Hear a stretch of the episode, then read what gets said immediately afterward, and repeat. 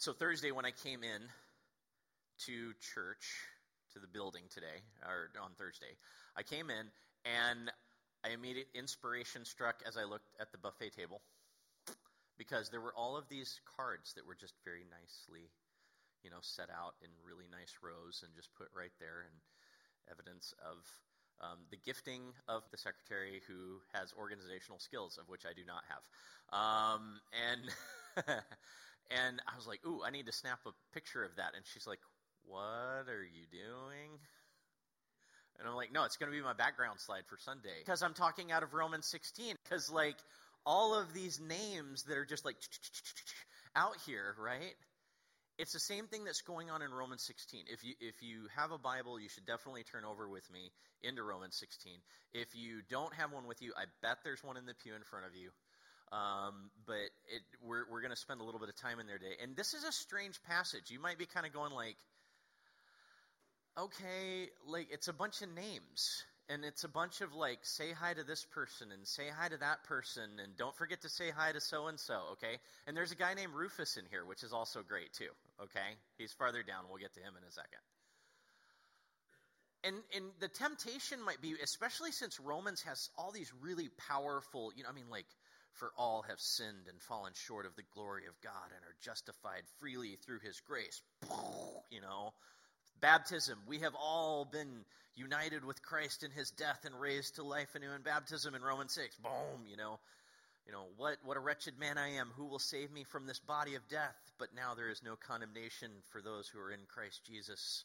For what the law was powerless to do, in Christ the Spirit has raised us anew. You know, Romans 7 and 8. Whoa, you know, and then and so, therefore, in view of God's mercy, I ask you to offer yourselves as living sacrifices, holy and pleasing to God, for this is your spiritual act of worship. There's all these like massive, like theological bombs that like Paul just he's just dropping, right? And then we get to the say hi to Rufus for me. And you're like, great, well, okay, what are, we can skip this part. Don't skip this part. Don't skip this part. It's really important that we don't skip this part because this is where we actually see the outgrowth of everything that Paul has been talking about throughout that entire letter made real in the lives of people. There's real history here, there are real people here, and there's real gospel here. And so I just want to walk through this with you real quick, okay? Starting in verse 16 or starting in chapter 16, verse 1. I commend to you our sister Phoebe, a servant of the church in, in Cenchrea, which, good job. Way to go. All right. Because um, I want to be like Chechnya. I, I don't know. Okay. And I really, really wish that there was somebody named Phoebe in the audience so that we could commend her today. But we don't. I don't know that we have one. Do we have a Phoebe in the audience so that we can commend her? No. Okay. Well, maybe next time. So I commend to you our sister Phoebe. I ask that you receive her in the Lord in a way worthy of the saints and give her any help she may need from you, for she has been a great help. That's actually a patron or a benefactor to many people, including myself. Greet Priscilla or Prisca and Aquila, my fellow workers in Christ Jesus. They have risked their lives for me. Not only I, but all the churches of the Gentiles are grateful to them. Greet also the church that meets in their house. Greet my dear friend, Epaenetus. Okay, I'm gonna, you know what? I'm going to stop and go back for a second. Okay, first off, so Phoebe, the reason that he is commending her, that uh, just a little bit of history, right? The reason he's commending her is that she is the one who's actually bearing the letter from Paul to the Roman church. Okay? And so you didn't really have a way to authenticate things a lot of times. And so what you would do is you would write into the letter who was sending it and be like, and this person's from me, and I vouch for them, and I vouch for this letter. Also, probably the reason he's commending them to her, uh, uh, commending her to the church is because when she gets there, she's probably going to need a place to stay, and she's probably going to need a little bit of help, you know, and everything. She's going to she's going to need hospitality.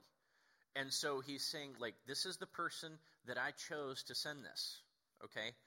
And then what we actually find out about Phoebe is that she's listed as, and we would say This word is servant. It would also be deacon or deaconess. Okay, let's not get hung up on titles.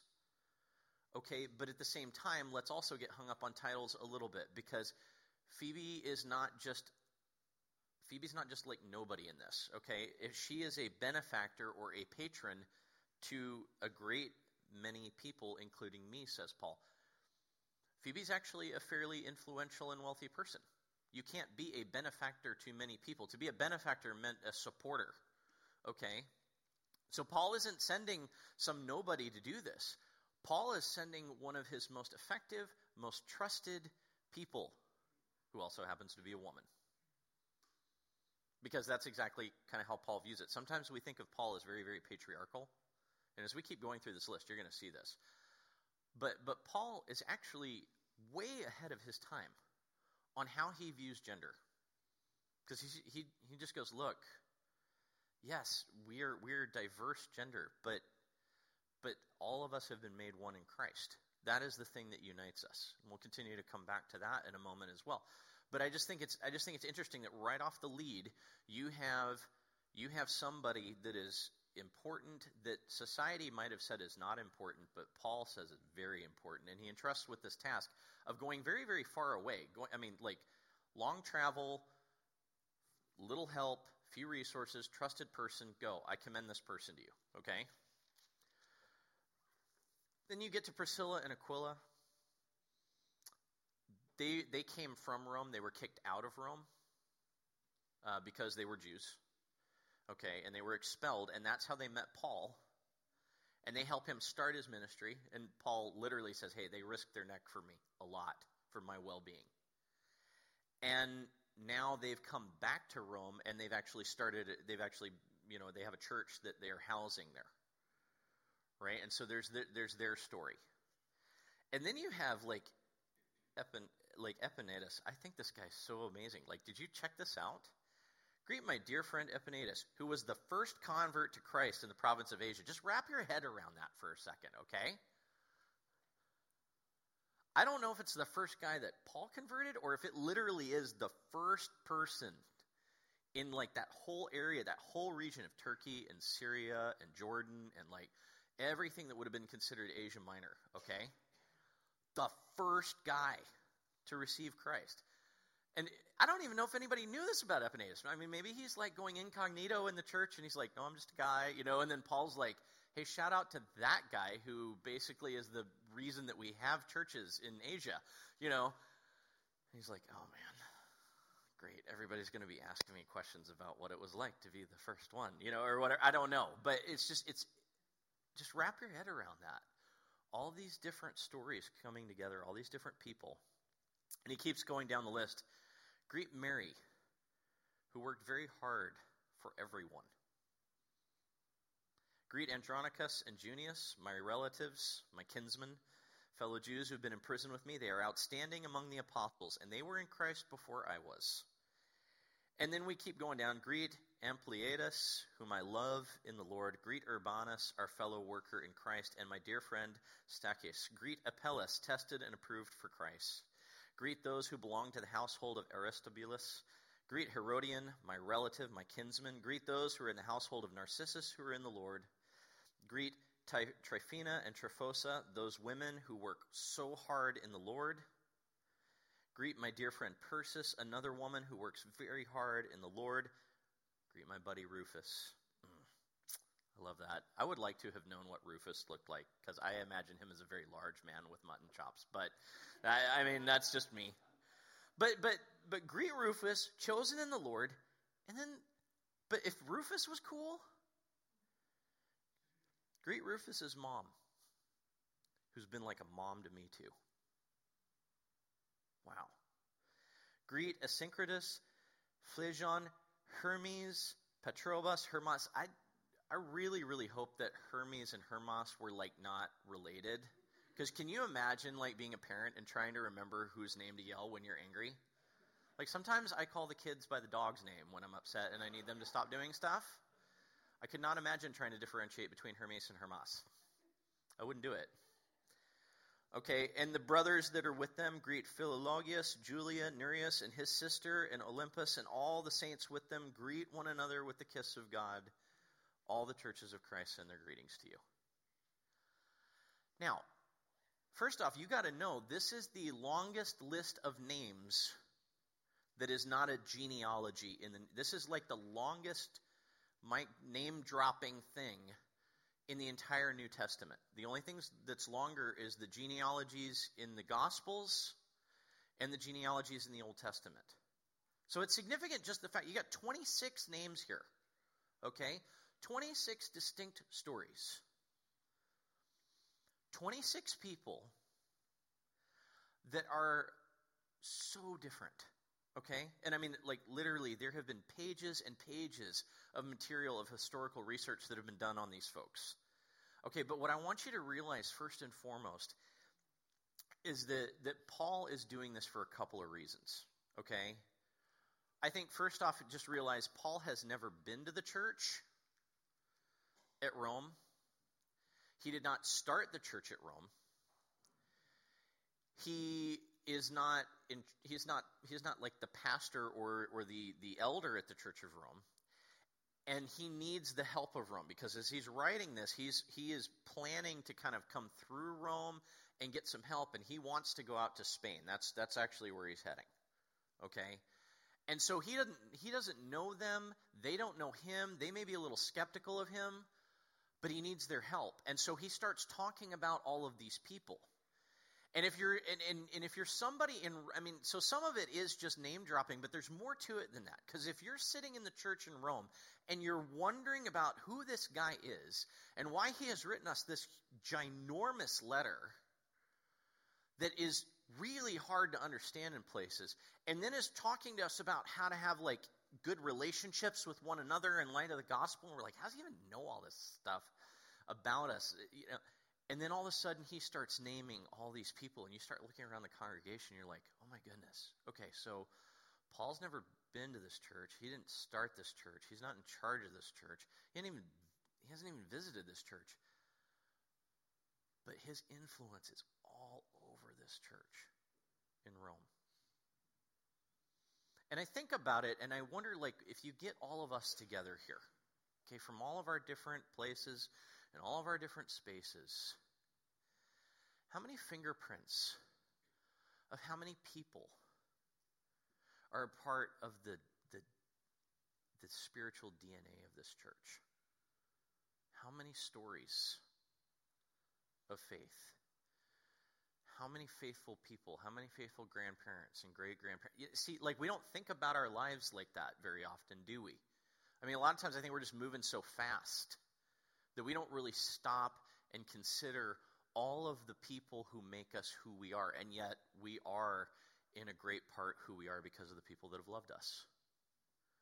Especially the people who have loved us in the name of Jesus Christ. We are who we are because of them. And we continue to be, and, and so, like, it, and, and, it doesn't really matter whether you've been a church, part of this church for a long time or you like kind of like are a kid that grew up attached to this church or whether this is like your first time walking into this church, what I want you to realize is that you are walking into something that is so much bigger, so much greater, so much more beautiful than you might think. And you're a part of it. You're a part of it. Do you seek to follow Christ Jesus? then the fingerprints of all of these people are now a part of your story. And they will continue to be, right? Like this is your, I mean, this is not a genealogy, but it is. And this is your genealogy, and this is my genealogy, at least part of it. We're connected to these people in Christ. Even though they lived lives very, very different than us thousands of years ago, we're still connected to them. They're still a part of us, and we're a part of them.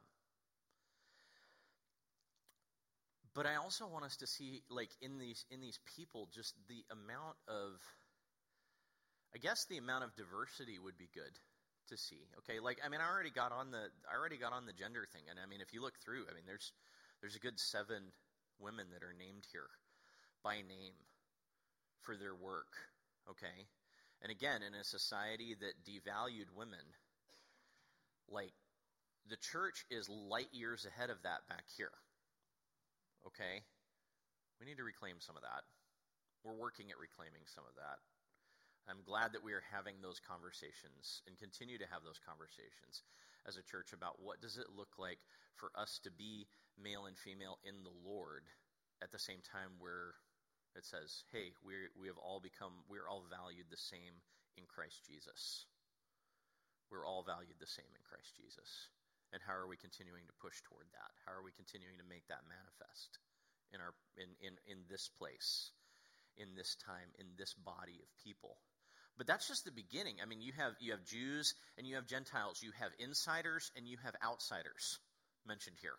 Okay? People that would traditionally have been considered the inner circle of the people that would receive the gospel of Jesus Christ, and people that would have been considered, like, could have been considered second class, but they're not here. They are not. There are no inner outer circle here. There's just people who have come together around the love of Jesus Christ. And there are, I mean, there, I can tell you right now, the name Urbanus, okay, that's a slave name. That is a name that would have been assigned to this person. Okay, as an indentured, uh, probably somebody that grew up in slavery. Okay, and then you have, and then you have names like Aristobulus, who are who are like, you know, like aristocracy names. Okay, it even starts with Aristo, which is like it means noble. Okay, all right. So you have a slave and you have a noble, and both of them are smashed together in this church, both working together, both a part of what's going on. You have different gifts. You have you have people that are labeled as apostles here. You have people that are labeled as deacons here, which I mean, the apostle means one who is kind of coming forward with the authority of Christ and representing him. The deacons being the ones that are coming in and like serving, you know, in, in various ways. Originally as table servants is kind of the name that it means, but but but ministering to the nuts and bolts and the mechanics of what it means to, to keep a church running and to keep it and, and to keep God's body working. You have people that are evangelists here that have gone out, I mean, Priscilla and Aquila, they have gone out and, and risked their neck and done amazing things. And then Mary in here is no less amazing. Like, make sure and greet Mary for me because, man, she just helps everybody. You know that person, right? You know, they would say, Oh, I don't do anything risky. I don't do anything crazy. I haven't gone out and done anything radical for Jesus. But you're like, no, no, no, I love this person because they help everybody. They're like one of my go to people because they love me and they love everybody and they just help, right? You know those people, right? There's so many different giftings here. It's such a wide picture that gets painted. And I think that I think the message we need to hear here is if we are all starting to look all the same, in our race, in our gender, in our background, in our whatever, we're preaching the wrong gospel. Because that's not, I mean, that's not what this church looks like at all. And, and really, like when you dig into it, that's not what most, most of the churches that Paul writes to look like at all. That's part of the reason why they're messy, is because they are figuring out what it looks like to come from all of these different places and spaces and be discipled by Jesus. And so if our church looks messy sometimes, that's okay. That's really, really okay. If it is because we are doing our best to embody a gospel that brings about a people that look like this, right? And I think, and, and this is where I really, really see the heart of the gospel here. I really do. Turn over to Galatians chapter 3 with me.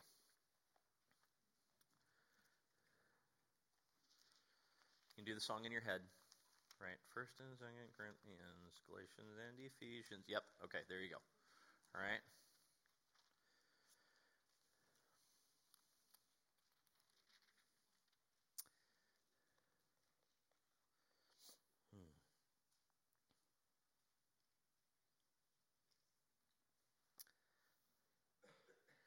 All right, Galatians chapter 3, starting in verse 26. You are all children of God through your faith in Christ Jesus. For all of you who are baptized into Christ have clothed yourself with Christ. And now there is neither Jew nor Greek, slave nor free, male nor female, for you are all one in Christ Jesus. If you belong to Christ, then you are Abraham's seed, and you are heirs according to the promise of God.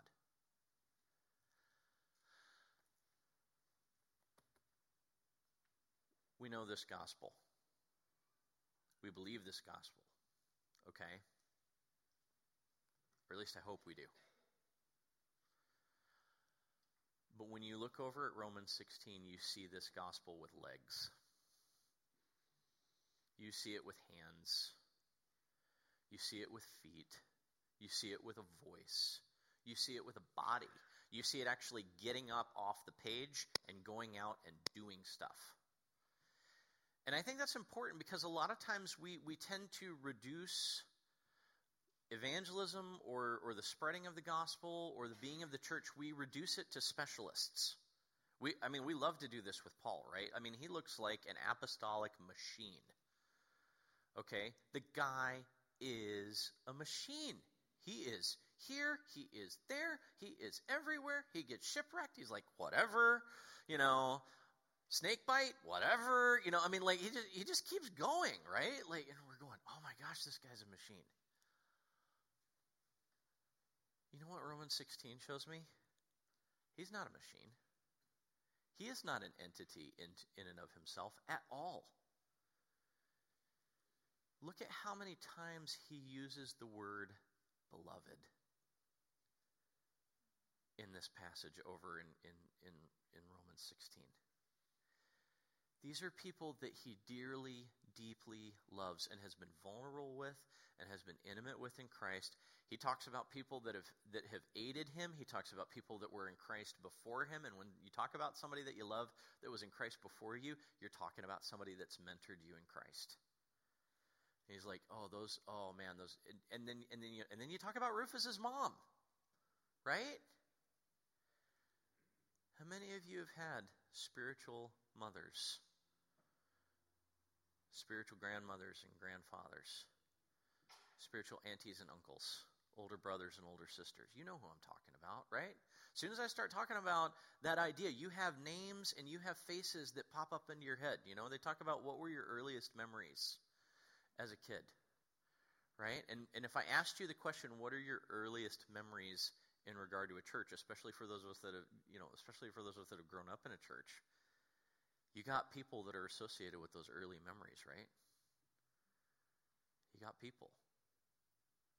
I remember one of my earliest. I remember one of my earliest memories is on Sunday night at a Sunday at a little Sunday night service, and I'm like three and a half, and I was being asked to lead a prayer. And of course, there's a podium like this, and we aren't cool, so we didn't get like a little stool like we have now, right? So I remember the preacher Marvin like getting behind me and lifting me up by the armpits and holding me there for like two minutes so that I could pray. And I was like, way to go, preacher with upper body strength. Good job. But but I mean, like, like those are the things. Those are some of my earliest memories about church. Were were just feeling not just like I was part of a family, but because but that like I was doing stuff. And one of the things I love about our church is that that we are not viewing kids as you'll be doing something in the church someday when you grow up. It's like, no, this is your church now. You're involved now. You know, I mean, Dawson was doing the scripture reading and he was young enough. Kira was actually the one that was slated to do it, but she's up camping with us, right? Like, I mean, we were gonna get we were gonna get you know Kira in here, fifth grade to you know take care of that because we believe it's her church now, right?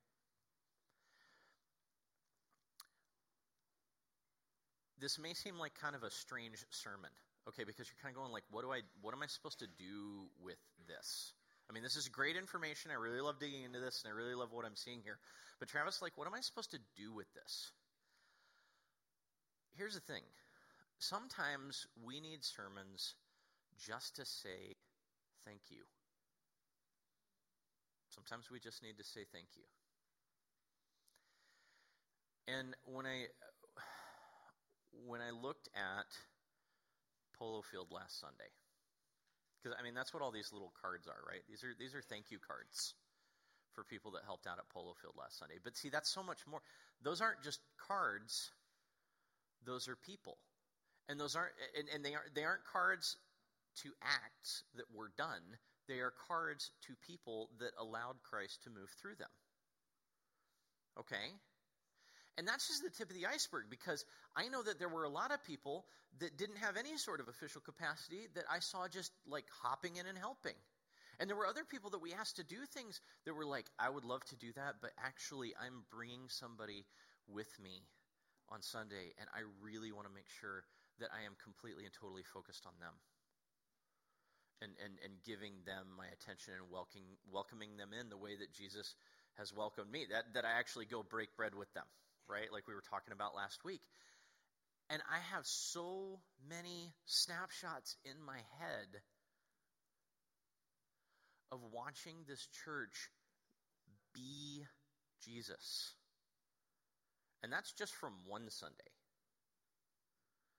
I cannot even begin to express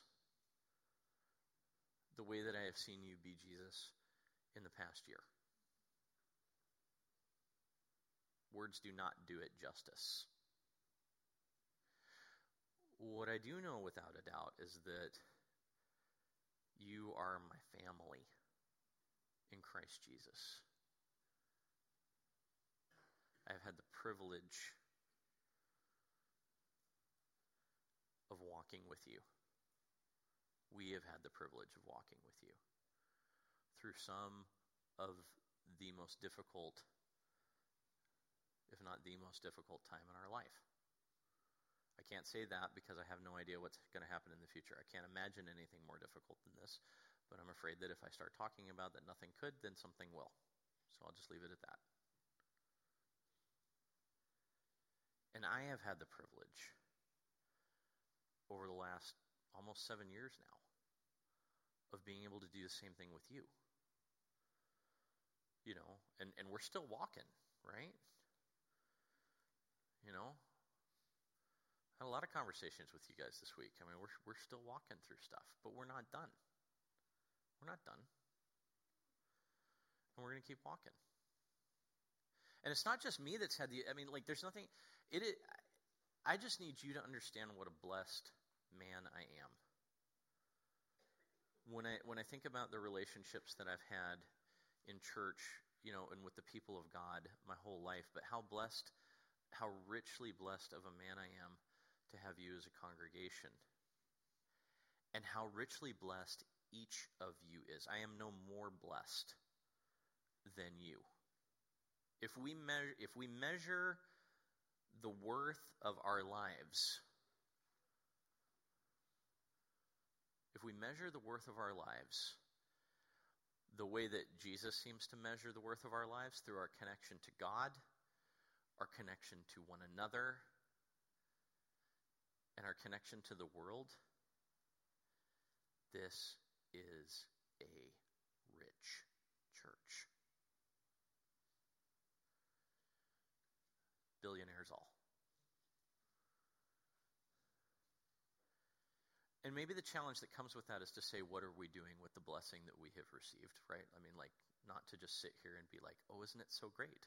You know? But we need but we do need those we do need those Sundays where I just say thank you.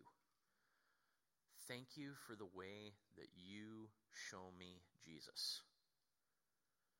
Thank you for the way that you walk with me as we are all trying to be like Jesus, as we are trying to know who he is, to become more connected with him and one another, and as we are all growing into ever, you know, ever greater in our discipleship ever more full disciples. I see him in your strengths. I see him in your tears and in your weakness.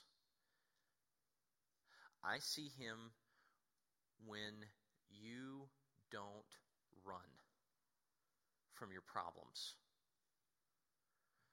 I see him when I see him when you don't try to turtle and do it all yourself, but you come in and you say, I need Jesus and I need his people.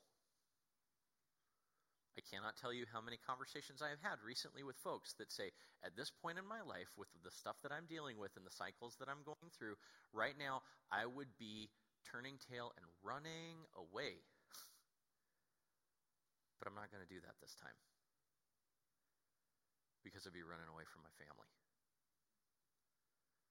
All right, that I'm, I just guarantee you, if you're feeling singled out right now, when I said that, you have got to know how not singled out you are right now. Okay, you just got to know. Okay, like that pastoral confidentiality permits me to go no further. But you have got to know how not alone you are. We are the body of Christ. And when one part hurts, we all hurt. When one part rejoices, we all rejoice. And together we grow into all things who is the head, Christ, right? And I am thankful to be with you on this journey.